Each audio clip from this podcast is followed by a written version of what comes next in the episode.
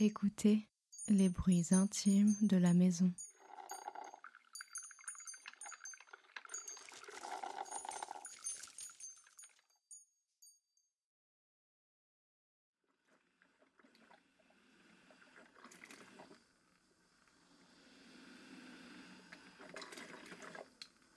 C'est le bruit de la machine à café qui m'accompagne le matin. Alors bien sûr, il y a la radio, mais c'est vrai que la machine à café, c'est assez spécial.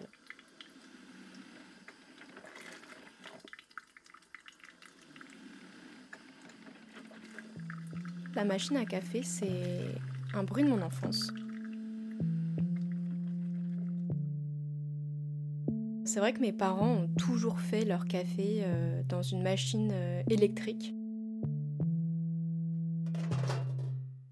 Je me revois petite préparer le café le soir pour le lendemain matin avec mon père pour y déposer le café moulu au creux du filtre.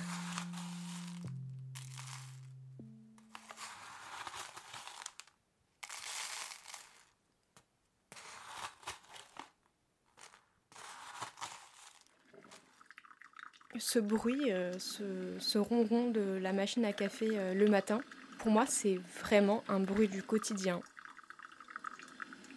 On n'y fait plus attention. Et finalement, en fait, j'ai réappris à écouter ce son.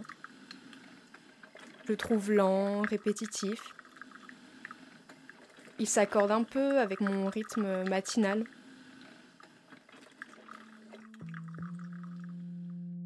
Ouais, c'est un rituel organisé. Ouais, on peut appeler ça comme ça.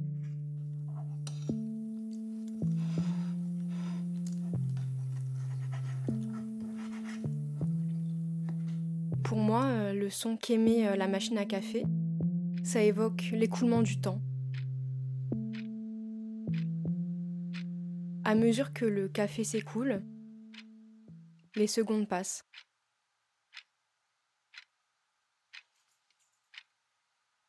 En y réfléchissant bien, quand on se lève le matin, c'est encore un peu le monde du sommeil, le monde du rêve, de l'inconscient peut-être. Et c'est là où on peut encore laisser notre esprit divaguer, créer des images mentales.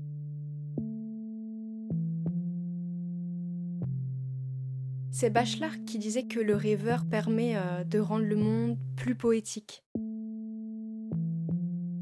L'imagination est créatrice et permet comme un élargissement du monde.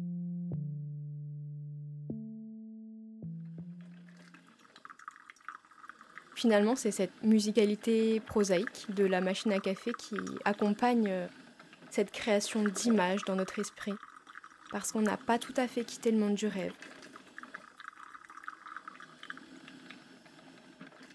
J'ai l'impression que plus la machine à café se remplit, et devient bruyante, plus le monde s'élargit et s'ouvre devant moi. Finalement, c'est cette nouvelle journée qui s'ouvre et qui se remplit de mon imaginaire.